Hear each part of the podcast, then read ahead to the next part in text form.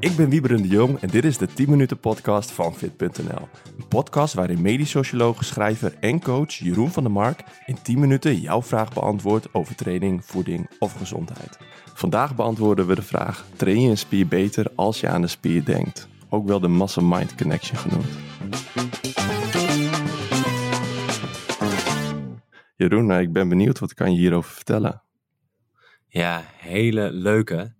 De bodybuildingwereld die, uh, is hier eigenlijk al heel lang fan van of mee bezig. Dat je echt aan bijvoorbeeld de biceps denkt. En dat, je dan, dat die dan sneller groeit. Dus dat is het idee dat je dan meer uh, spieractivatie hebt. Uh, er zijn mhm. wel wat onderzoekjes naar gedaan. En uh, we gaan er even eentje uitpikken om die te bespreken. allereerst wedervraag aan jou. merk jij dat als je bijvoorbeeld aan het benchpressen bent. En je gaat echt aan je borstspier denken dat je dan beter presteert. Dat is dus dat je sterker bent. en of dat je um, meer een spier voelt. Ja, in het begin deed ik dat wel veel, ook omdat mij dat werd verteld. Maar later ben ik meer over de uitvoering gaan nadenken. Dus uh, echt het bewegen van de stang, het nadenken over hoe je de stang het beste wegdrukt of hoe je de oefening het beste uitvoert. Um, Ja, daardoor heb ik wel meer focus op de spier en heb ik wel het gevoel dat ik het beter train, meer gefocust train. Of ik daarmee ook echt meer spiermassa bereik, dat weet ik niet. Maar uh, ja, ja ik, ik heb niet echt de muscle-mind connection voor mijn gevoel. ja, dat klinkt wel magisch hè. Misschien wordt dat wel weer een of andere nieuwe trainingsmethode over een paar jaar. We hebben, de, we zo'n massagegun gehad. We hebben in een koud bad zitten. Misschien komt dit er wel weer een tijdje over. Dan krijg je een soort van, uh, soort van app in je hoofd dat je constant hieraan moet denken aan je spieren. Maar even terug naar de, de wetenschap. Want... Um, er is wel wat een idee over. Er is ook wel een soort van effect, uh, vooral bij de biceps. Uh, maar mm laten we eerst even de basis uitleggen. Je hebt een interne focus of control. Dus dat je denkt aan mhm. een spier. Dus ik, hey, ik wil mijn, uh, bijvoorbeeld als ik mijn, uh, aan de benchpressen ben, dan denk ik echt aan mijn borstspier, dat ik die samentrek, zodat het gewicht mhm. omhoog komt. En de externe focus of control is dat je dus het gewicht wegdrukt uh, naar het plafond. Dus wat, door sommige influencers gezegd wordt, schrijven door het dak heen. Dat is dus die externe focus of control. Nou, dus ik heb eigenlijk een externe focus of control. Aangezien ik denk nou- aan het uitvoeren van de stang, dat ik echt denk, oké, ik moet de beweging zo uitvoeren van me afdrukken. Mhm. Ook naar het plafond natuurlijk, is dat ook een externe. Uh, Oeh, ik zou, ik zou zeggen dat is een interne focus op je beweging. Want, um, want da, en dat kan het soms, want we, dit weten we ook, dat als mensen te veel met de beweging bezig zijn, uh, dat, het, dat, dat iemand daardoor minder presteert. Dus dat is nog wel een hele mooie. En dat weten we dus als, als je een externe focus of control zegt van, met de benchpress. Ik wil de stang zo snel mogelijk uh, gecontroleerd wel uh, tegen het dak aanrammen. Uh, natuurlijk moet je wel mhm. vast blijven houden. Dus laten we zeggen, zo snel mogelijk richting het dak uh, drukken. Um, Dat je dan uh, meer kracht kunt genereren. En dat hebben ze getest bij Olympisch gewichtheffers. Hier zijn al aardig wat onderzoekjes naar gedaan. Dus als je de sporters laat denken aan een extern punt waar je naartoe beweegt, dat je dus meer mhm. kracht kunt genereren. En ik zie wel een gevaar dat je, um, als je te veel gaat denken aan de beweging. Het noemen ze ook wel analysis by paralysis of paralysis by analysis. Ik weet nooit wat volgorde is. Maar als je te veel hm. gaat analyseren, raak je als het ware uh, paralyzed. Je raakt als het ware in de war en je kunt minder goed bewegen. Dus ik zeg, denk niet te veel aan de uitvoering. Als ik dus ook iemand coach, dan um, uh, dan kijk ik meestal naar één cue point. Dan ga ik niet zeggen van hey, let op je heup, let op je knieën, let op je enkels. Dan zeg ik van hey, uh, beweeg bijvoorbeeld je uh, knie iets meer naar je kleine teen toe. En dan geef ik één cue point per set of per training mee. Mhm. Zodat iemand niet aan het overanalyseren is en alsnog een mooie beweging maakt. Dus ik zou zeggen, techniek is super mooi, maar zet niet te veel techniek cues voor jezelf. Nu terug naar het onderzoek. Wat bleek? Uh, ze hebben 15 mannen in 2018 onder leiding van de onderzoeksgroep van uh, Brad Schoenfeld. Het onderzoek heet Differential Effects of Attentional Focus Strategies During Long-Term Resistance Training. Die hebben ze acht weken lang 15 uh, eh, mensen een interne focus en een externe focus gegeven. En vier setjes van 8 tot 12 herhalingen. Dat acht weken laten doen. En hebben ze gekeken naar de activatie van de quadriceps en de biceps. En ook de mate van spiergroei. Nou, de mate van spiergroei uh, maakte geen verschil uh, bij de quadriceps. Maar de, bij de biceps zagen ze bij de interne focus ten opzichte van de externe focus uh, eh, 12,4% groei ten opzichte van 6,9%. Dus je ziet bijna 6% meer groei van hmm. de biceps spieren bij de interne focus. Nou, nou kun je dus mogelijk een case maken dat je bijvoorbeeld meer bij oefeningen in het bovenlijf meer die interne focus gebruikt, van je denkt aan de spier.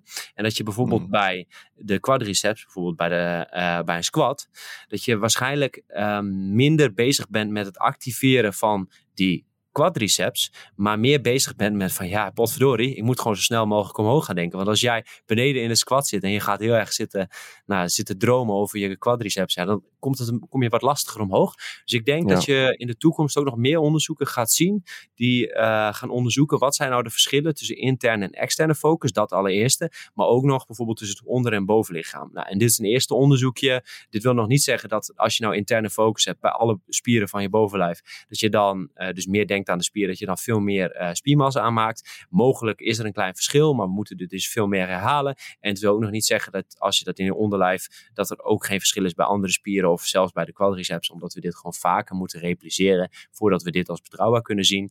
Uh, maar dit is wel een mooie aanleiding om in ieder geval dit verder te onderzoeken. En mhm. dat, bij dit onderzoek werd ook gezegd van maybe the bros are right. Dus dan noemen ze de, de bodybuilding bros en de bro science. Dat je de interne focus, denken aan de spier, groeit sneller. Uh, nou, misschien zit er een kern van waarheid in. En uh, ja, de toekomst gaat dat uh, uitwijzen. Ja, heb je ook wel eens gehoord van het onderzoek waar ze twee groepen hebben? De ene groep doet dan gewoon geen oefening. En de andere groep denkt aan de oefening, maar doet ook de beweging niet. Of tenminste, of wel de mhm. beweging, ik weet niet meer. Maar in ieder geval, dat ging ook over de muscle-mind connection. En toen bleek volgens mij, maar ik weet het niet helemaal zeker, dat de groep die er wel aan dacht, zonder dat hij ook mhm. daadwerkelijk gewicht in de hand had, uh, wel een, bepaalde ja, spiergroei of in ieder geval activatie had. Ja. Is mij ooit eens een keer verteld. Ik weet niet of je dit onderzoek kent, maar... Uh, ja, dit zou heel goed kunnen dat jij een interview hebt gelezen op fit.nl met Tjerk Sult. En die oh. heeft in Groningen uh, heeft hij bewegingswetenschappen uh, eh, PhD-traject gedaan. En heeft hij dus gekeken, wat nou als je um, door middel van, als je aan de rechterkant iemand een beweging laat doen met zijn arm. En de mhm. linkerkant isoleert de, eh, niet laat bewegen. En dat je als het ware door een, uh, een mirror, en hoe noem je dat in het Nederlands ook weer? Ik zit helemaal in de wetenschap. Spiegel. Spiegel, inderdaad. Als je door middel van een spiegel, als je door middel van een spiegel uh, wel denkt dat je die linkerarm activeert, maar eigenlijk als het ware dat oh, komt omdat het gemirrored wordt, als het gespiegeld wordt. Nou, en wat hmm. bleek? Uh, alsnog, de arm die in rust wordt, werd wel geactiveerd en je zag ook iets meer spiermassa. Dus er is wel daadwerkelijk een soort van effect wat er plaatsvindt en daarom zijn er ook veel tops sporters die, um, als ze bijvoorbeeld geblesseerd zijn, wel sport blijven bekijken. Of hun eigen oh, video's blijven kijken, omdat je het beweegpatroon blijft, erin blijft zitten. Dat je daaraan herinnerd wordt. Ja, en, ja, heel misschien iets met spiermassa gebeurt, maar goed, dat is nog speculeren. Uh, maar goed, dit kun je in ieder geval proberen. Dus we zetten even dat interview nog even in de show notes van met Tjerk Schult. Superleuk. Uh, hier wordt steeds meer onderzoek naar gedaan.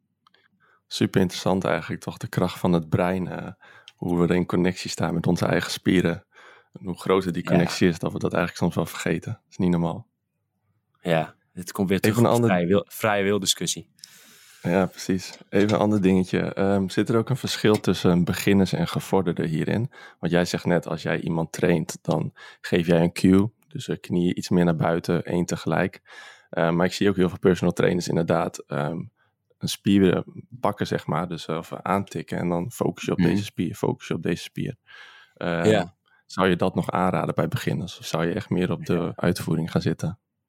Ja, dat zijn waarschijnlijk die personal trainers die, uh, die dames aan het coachen zijn en, en zeggen van ja, de beeldspier aan, aan het prikken zijn. Focus op deze spier. Deze Maximus. ja, precies. Nee, maar uh, even zonder grappen. Um, ja, het is wel wat we, hebben dus ook hier een onderzoek gedaan. We hebben recent daarna gekeken van hey, in hoeverre, um, in de leuke studie hebben we gekeken in hoeverre weten bijvoorbeeld beginnende sporters bij een squat uh, hun spieren net zo te activeren, net zo sterk, net zoveel eh, signaal als bijvoorbeeld een gevorderde atleet. En daar zagen we niet zo uh, veel verschil. We hebben recent ook een onderzoek over de benchpress uh, besproken. Daarin zagen we wel dat gevorderde lifters iets beter hun, of meer hun spieren konden activeren als je dan kijkt naar het elektrisch signaal. Dus we zien wel dat er mogelijk verschil is, maar ook niet bij elke beweging. En je zou ook kunnen zeggen, een gevorderde atleet heeft misschien meer potentieel om een elektrisch signaal naar de spieren te sturen en is daarom ook wat meer gevorderd atleet geworden. Dus die onderzoeken hmm. worden vaak gedaan bij beginners en gevorderden, maar die zijn niet tot beginners gemaakt of die zijn niet tot gevorderden gemaakt. Waardoor je nooit weet van hé, hey, wat is nou, is het nou kip of is het ei? Um, en dat geldt ook met activatie. Um, mogelijk kan een gevorderde A door training of komt dat gewoon omdat iemand beter gewoon controle heeft over zijn lichaam. Nou, wat ik bij mezelf heb gezien, dan kan ik mezelf als voorbeeld nemen, is dat ik wel door de jaren heen veel bewuster ben waar mijn lichaamsdelen zich bevinden, waar mijn knie staat. Ehm, ik kan bewust bepaalde spieren activeren, wat ik vroeger nog wel wist als iemand tegen mij zei, uh, beweeg je heup die kant of roteer je heup op een bepaalde manier, dat ik echt echt, mm heeft die degene het over? Hoe doe ik dat? dus ik ben dat wel wat meer gaan trainen en ik herken dat, maar dat kost wel gewoon heel veel tijd. Ja, super duidelijk. Ik heb uh, deze keer geen timer gezet. Normaal doe ik het altijd van de 10 minuten, maar ik denk dat we al wel over de 10 minuten zitten. Missen we nog wat, Jeroen? Ja. Wil je hier nog wat meer over vertellen? Hebben we alles? Ja, ik denk dat het het belangrijkste punt is. Dat we eh, voor mensen die denken van hé, hey, ik wil uh, effectief trainen. Uh, interne focus of control. Ik wil gewoon met een goed schema aan de slag. dat bieden wij aan in onze Fit Premium ledenomgeving. Dus wil je een handig voorbeeld hoe een trainingsschema eruit ziet. Hoe je het goed kunt verdelen met de juiste oefeningen. En heb je ook een vraag over hoe je een oefening uitvoert. Van hey, ik wil bijvoorbeeld werken aan mijn squat. Wat zijn de verbeterpunten? We hebben hiervoor een community waar je gewoon je video's kunt delen. Waar je kunt laten zien hoe het gaat, welke vragen je daarover hebt. En dan bekijken we de video's, geven we gewoon een analyse van je beweegpatroon. Um, en proberen we beter te presteren. En we hebben een aantal mensen in de community die al super mooie verbeteringen laat zien. Dus dat is echt heel leuk om te zien dat uh, iemand een squat video deelt en dan over acht weken later je gewoon een veel strakkere squat ziet. En uh, met een aantal cues gaat het al heel snel heel veel beter. Dus dat vind ik heel leuk. Ik denk dat het heel leuk is om te benoemen. Daarnaast vind je in die Fit Premium ledenomgeving dus ook trainingsschema's. Je vindt voorbeeld voedingsschema's en cursussen over training en voeding. Dus check het out, fit.nl slash start of check de show notes van deze aflevering. Yes, en vergeet ons ook niet te volgen op de social media. Instagram fit underscore nl. En daar vind je ook video terug van, die, uh, van het lid uh, die zijn squat heeft verbeterd. Dus uh, wel leuk om te zien, denk ik. Ja, shout-out naar Vincent. Goed bezig. En uh, Ginio trouwens ook. Dat is echt superleuk. Dus uh, inderdaad, check het out op de Instagram. Zet het ook even in de show notes. En ik zou zeggen, mensen, happy, uh, veel trainplezier. En tot bij de volgende aflevering. Yes, ciao ciao.